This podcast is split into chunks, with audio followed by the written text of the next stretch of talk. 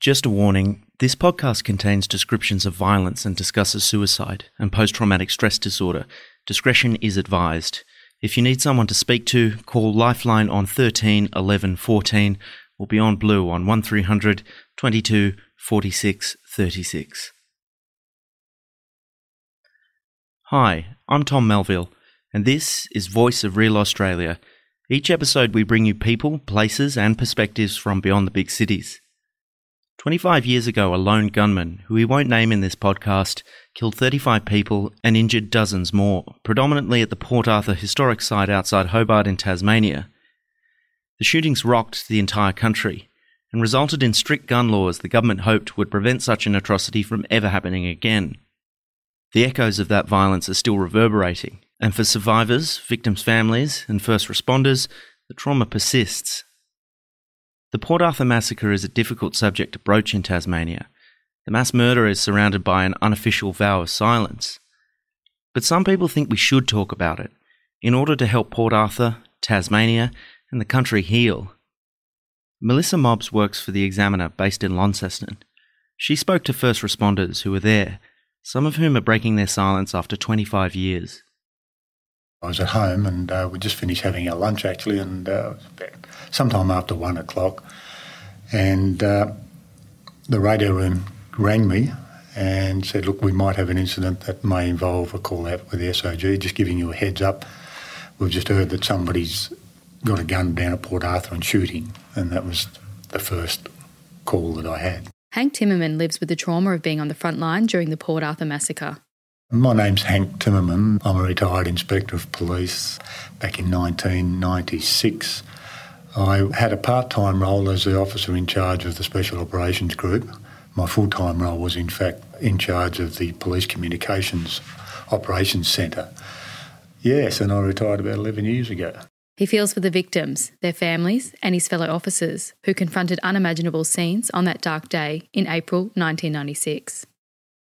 Speaking publicly about his experience for the first time, Hank tells me how the encounter still impacts him 25 years later.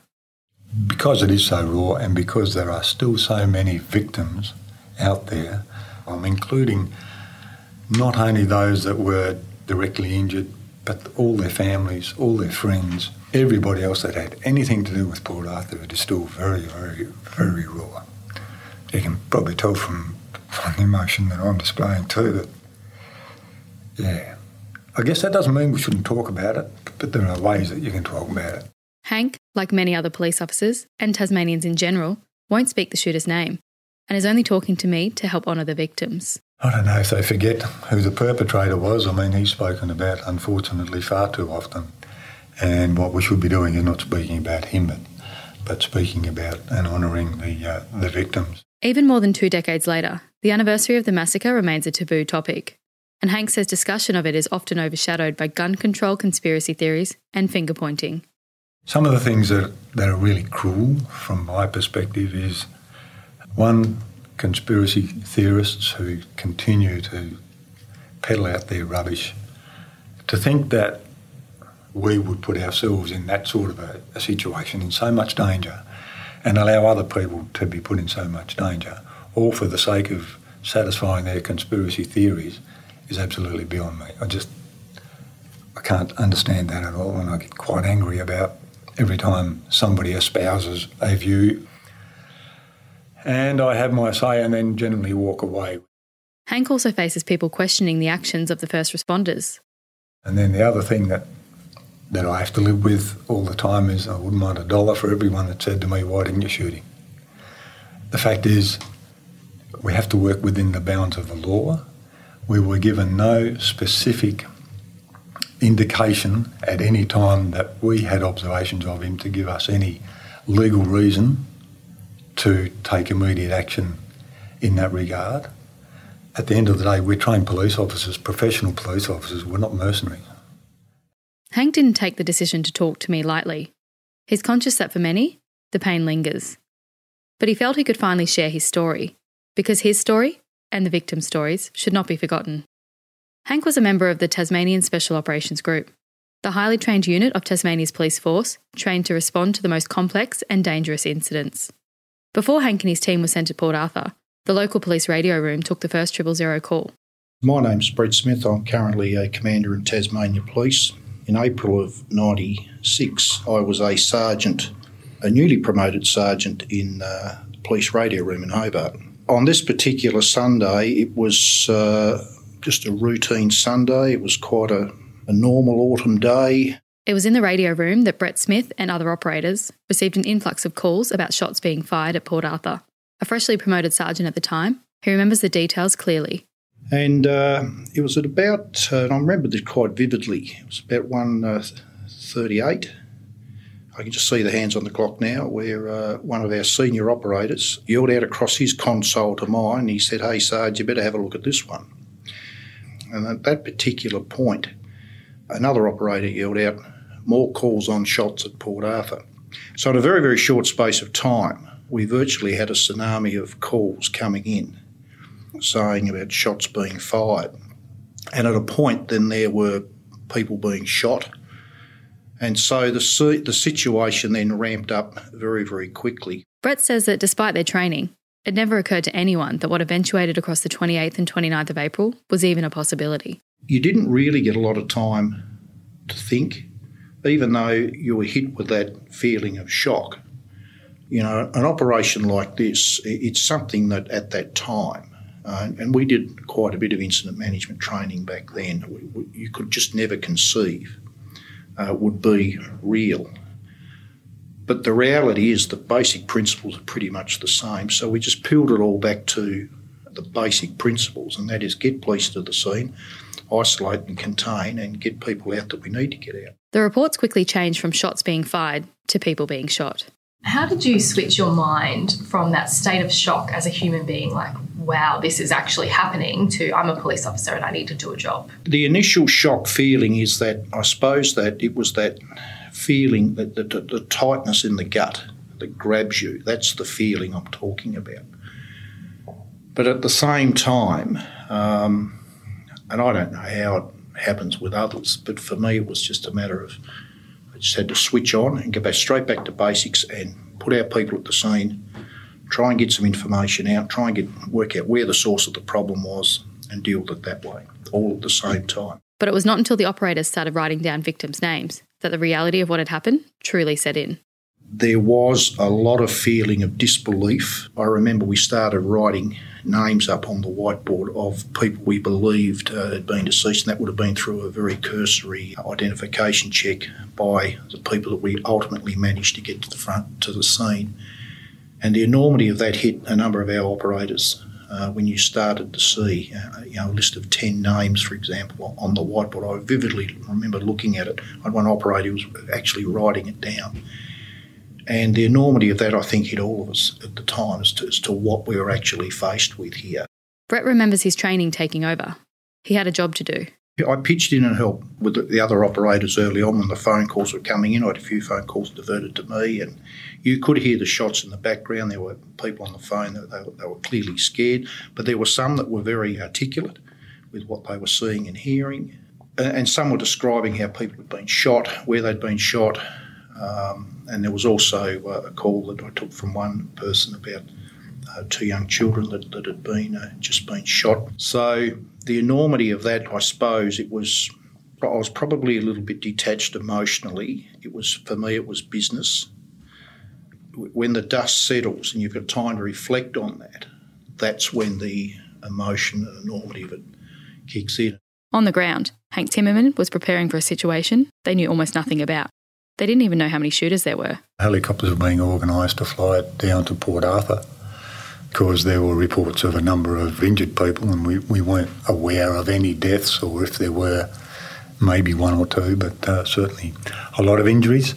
And so that was also at that time it was organised for four of my SOG team to actually fly down to Port Arthur in a helicopter, fully kitted up and armed because at that stage we had absolutely no idea where the gunman, or I should say gun men or whatever, because we had no idea how many, let alone um, what was going on down there or where they were. So it was imperative that we got down there as quickly as we could. So I'm Jim Morrison. I um, on the 28th of April 1996, I was a detective senior sergeant in Tasmania Police. I'd been in the police service since 1974, and um, I was the on call Special Operations Group Tactical Commander. Jim Morrison was repairing a fence at his property near Hobart when he was first contacted about the incident. The first report commented about three or four people had been shot, then another mobile call came in like minutes later. Uh, went from you know eight or to ten people had been shot, then it was 12 to 14, then 16 to 18. I specifically remember thinking on and knowing Tasmania well from a policing sort of perspective and knowing Port Arthur at that time of the year being very touristy with a lot of buses and I expected a lot of tourists down there. If these reports were real and they needed to be validated, police were still responding, then then it was going to be quite an event of, of serious magnitude in that location. Shortly after that initial call, Jim was on a flight to Port Arthur. In that period, the shooter had fled Port Arthur in a stolen car after killing its occupants. He drove to a service station, killed a woman, and took a man hostage, before making his way to the Seascape cottage, where the violence had originated when he murdered its owners earlier that day. On arrival, Jim was confronted by a hostage situation and was ultimately involved in a more than 20 hour long standoff with the gunman. At the time, police could not be certain who the shooter was, if they were working alone, or how many hostages there were. So as we were approaching, uh, we were directed to the Seascape property, and the information suggested a car had been stolen. One of the occupants of the car had been shot. Another one had been abducted, and they'd been taken to the Seascape bed and breakfast. And um, police had responded to that location and had been shot at and were pinned down in a ditch. And from the helicopter, as we approached, you could see a plume of smoke where reports had suggested the stolen car had been set on light the next morning, on the 29th of April, smoke was seen coming from the property. There was the sound of a lot of ammunition going off in the fire.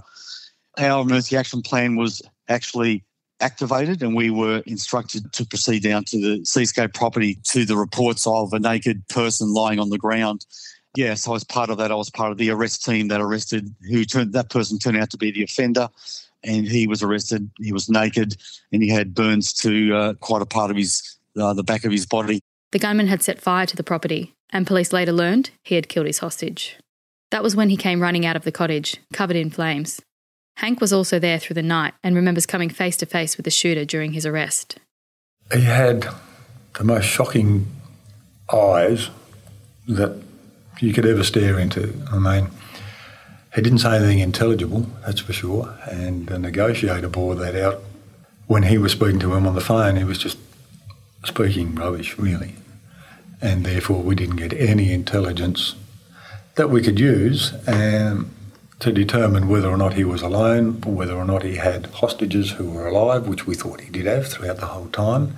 But unfortunately, now that those hostages were in fact dead before he came out. But uh, yeah, I'll never forget the look in, in his eyes. Never.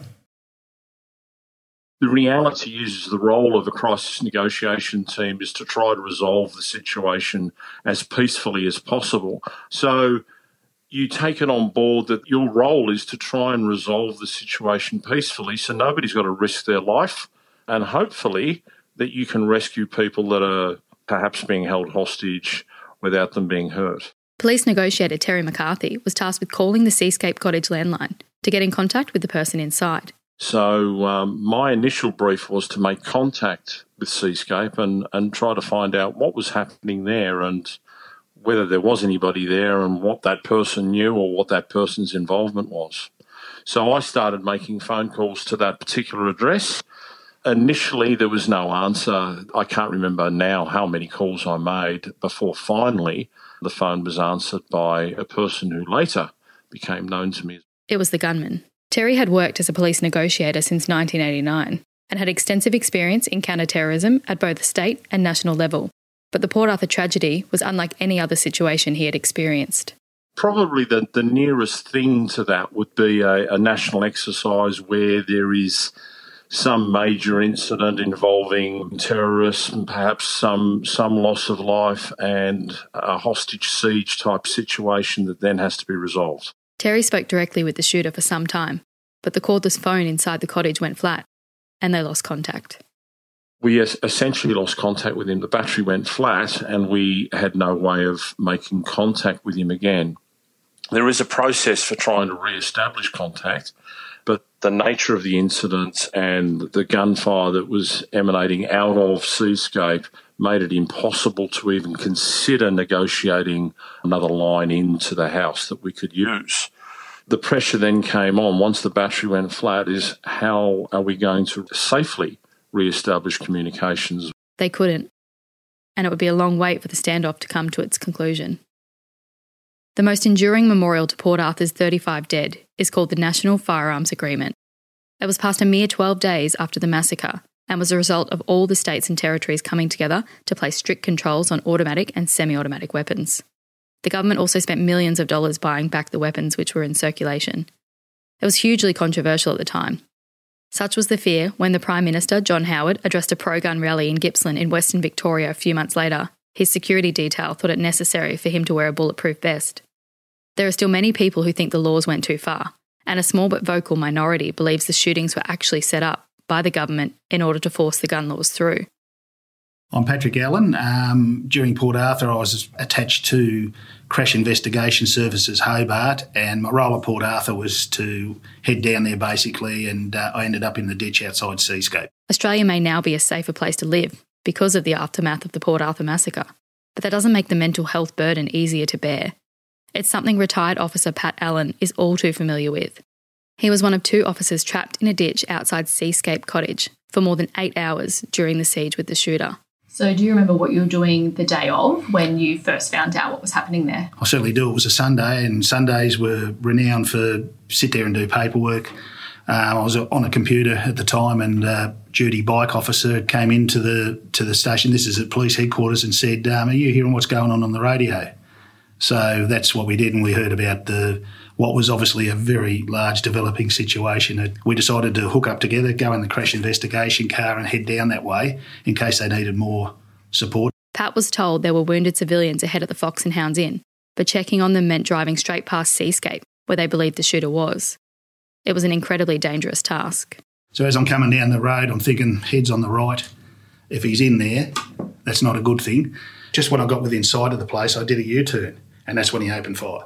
And so I just backed. Uh, I had a choice: get out of there or back down the road and get to Gary, and that's what I did. So back down the road, got out under fire, and uh, we went into a ditch, and that's where we stayed for quite a few hours. The trauma of the Port Arthur massacre has stayed with Pat for the last 25 years. As much as you want to shake it out of your head, you can't do it. You just can't do it. And every time you hear the mention of Port Arthur, the um, mention of films being made, the mention of the thing that was involved in it, um, you just it just all comes pouring back. He says life rolled on, but that nothing would shake the memories. My personality just completely changed. I became someone I hated at the end of the day, and, and most people hated as well because of the way I was. And um, over time, over many years, things happened to um, destroy my family, basically. And um, it's just been a constant, PTSD has been a constant thing in my life. I've got control of it at the moment, but it doesn't take much for me to to completely overreact to something. I, even sitting here talking to you, I'm judging you right now about are you a threat to me in any way? And, you know, that threat situation won't leave my head. Pat has sought help for post traumatic stress disorder, but it's something he still deals with every day. I've been to psychiatrists, psychologists, and there's not a lot can be done. I've just got to work through it. And episodes happen. I'd love to not do it, I'd love to not have this built up thing where I'll go into a hotel and I'll back into a corner and I'll just watch everyone. Everyone's a threat until they're not. You know, friends are a threat until they're not. Families are a threat until they're not. It's just stupid, but but your mind can't stop dealing with it, and, and it's a constant lack of sleep.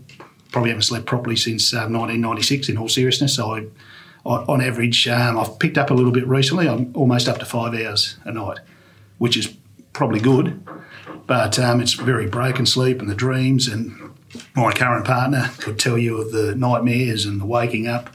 I've even had to go and get myself a little PTSD dog that can recognise when I'm starting to go downhill a bit, and it almost lets me know by sitting on my lap that you know, hey, what's wrong with you? So it's um, it's just a constant thing, and it's going to rule my life till the day I die. Port Arthur marks the site of the shooter's rampage with a small memorial garden. Terry McCarthy has long thought that this isn't enough. He wants a more significant tribute to honour the victims there is really no information there about what happened. to those 35 people and, and all the other people that were injured. They made a very significant sacrifice for our nation. Our gun laws changed for the safer, I guess, after that event. And yet, for visitors who perhaps weren't even born when it happened, there's really no information there to sort of tie them into the history of the place. And they are part of the history now of Port Arthur. It's been 25 years since the shooter was arrested. He was eventually convicted, and the judge gave him 35 life sentences, one for each of his victims, and more than a thousand years without parole. But despite the passage of time and the world leading gun reforms enacted in the massacre's wake, nothing can return what was lost that day not the victims, nor the sleepy sense of security Tasmania had. The crimes were just too awful, and are still too raw. Some of the officers I spoke to even refused to be interviewed if the shooter's name was spoken, and all of them, including Hank, rarely returned to Port Arthur. Well, it took me 10 years to actually go back to Port Arthur as a result of um, attending the incident. And uh, I've been back a couple of times since, and it's got, it's got easier for sure.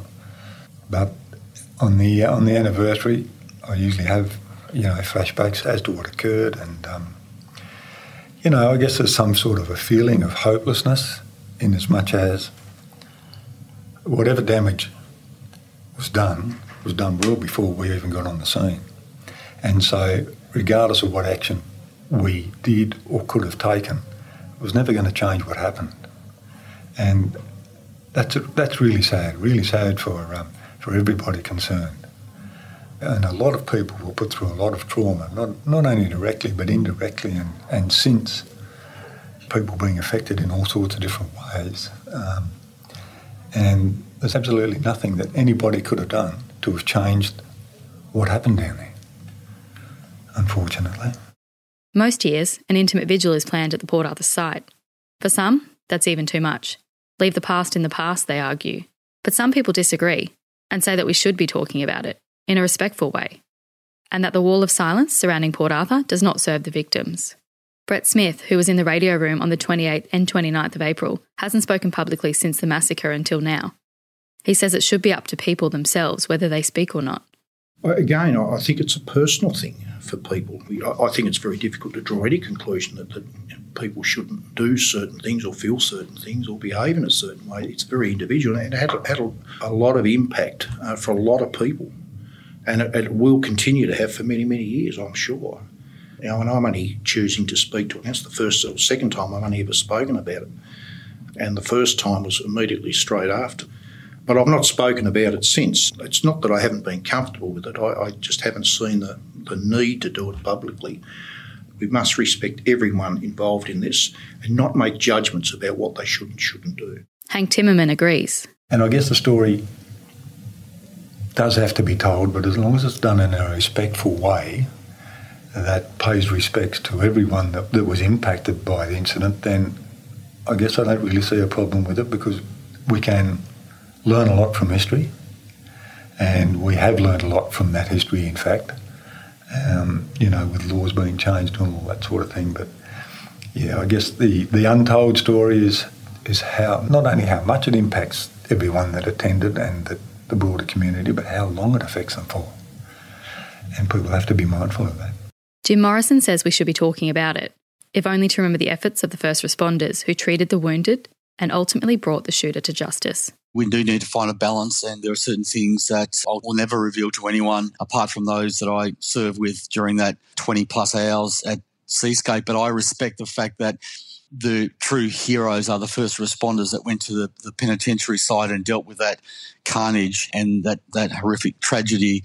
It's not about me. It's about it's about me supporting events of those police, those ambulance, and and the people down at Port Arthur. That's exactly where I find my balance and, and how far I want to talk about this. It's not it's nothing to do with me. It's about to do respecting those that that face that. For Terry McCarthy, there isn't enough information available at the site and more could be done to give visitors some context about what happened and about why the victims didn't die in vain. It's my view, and I stress this is my personal view, they deserve some respectful attention. And even if there was just an area at Port Arthur where if somebody was curious about what happened on that tragic day, where they could go and find out information, the cross, which is a beautiful memorial to the people that lost their lives, is great, but it's just a list of names to people that don't really know what happened. It would be nice to be able to maybe go to some console there and, and see, okay, that person was related or was involved with that person, etc., etc., and understand that they were visitors, no doubt having a wonderful holiday experience, which was tragically taken away. They lost their lives, but as a consequence of them losing their lives, I believe Australia is a safer place to live in. While the simple mention of Port Arthur can trigger his PTSD, Pat Allen says it still needs to be talked about. He's speaking to me now because his friend recently took his own life. Pat argues we need to be more open to talking about trauma, that it helps to heal. He says despite strong support for police immediately after the situation, more needed to be done to help those still suffering. I think it's very important that we speak up about incidents like that and say that you need to really handle it and make sure people are looked after. Look after people. God, even in America, the most backward place in the world as far as I'm concerned when it comes to this type of stuff, they actually look after their people after a traumatic event. We just don't seem to care. What about all the civilians that went through all that down there as well? You know, the, the trauma to those would have been far greater than to the police probably because we kind of expect to see bad things but they don't. You know, the whole society needs to really start looking at where we are with this with this whole PTSD or mental health. You have a look at the portion of budget that's spent on mental health. It's it's bugger all. The portion of the police budget, bugger all. They say they do a lot. Sorry. Tasmania Police says there is help available for serving and retired officers. It says the Port Arthur tragedy was the beginning of decades of research into police wellbeing. Jim Morrison is speaking out as part of the campaign to maintain Australia's gun laws. He returned to Port Arthur for the first time in 25 years as part of a walk organised by the Alannah and Madeline Foundation, named in memory of two of the shooter's youngest victims. I had tried to put that behind me, and certainly leaving Tasmania and bringing my family to Victoria for other opportunities helped to do that. I guess 25 years on, and here I am talking to you. I, I did that. I, I, I, turned my back on events and tried to keep it to myself because it does nothing to the victims and the way that they're dealing with grief and trauma for others to speak out. But I guess I'm doing this now because most Australians support strong gun safety framework and we must collectively do everything we can to avoid a US gun style culture or certainly another Port Arthur. That's Jim Morrison talking to the Examiner's Melissa Mobbs. He's gone back to Port Arthur for the first time in 25 years in an effort to maintain Australia's gun laws. And again, if this story has impacted you in any way and you need someone to speak to, you can call Lifeline on 13 11 14 or Beyond Blue on 1300 22 46 36.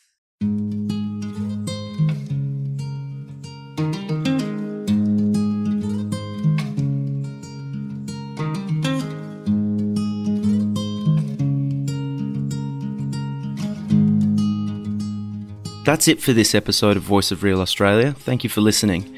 Subscribe on Apple Podcasts, Spotify, or wherever you listen, and I'll be back in a couple of weeks.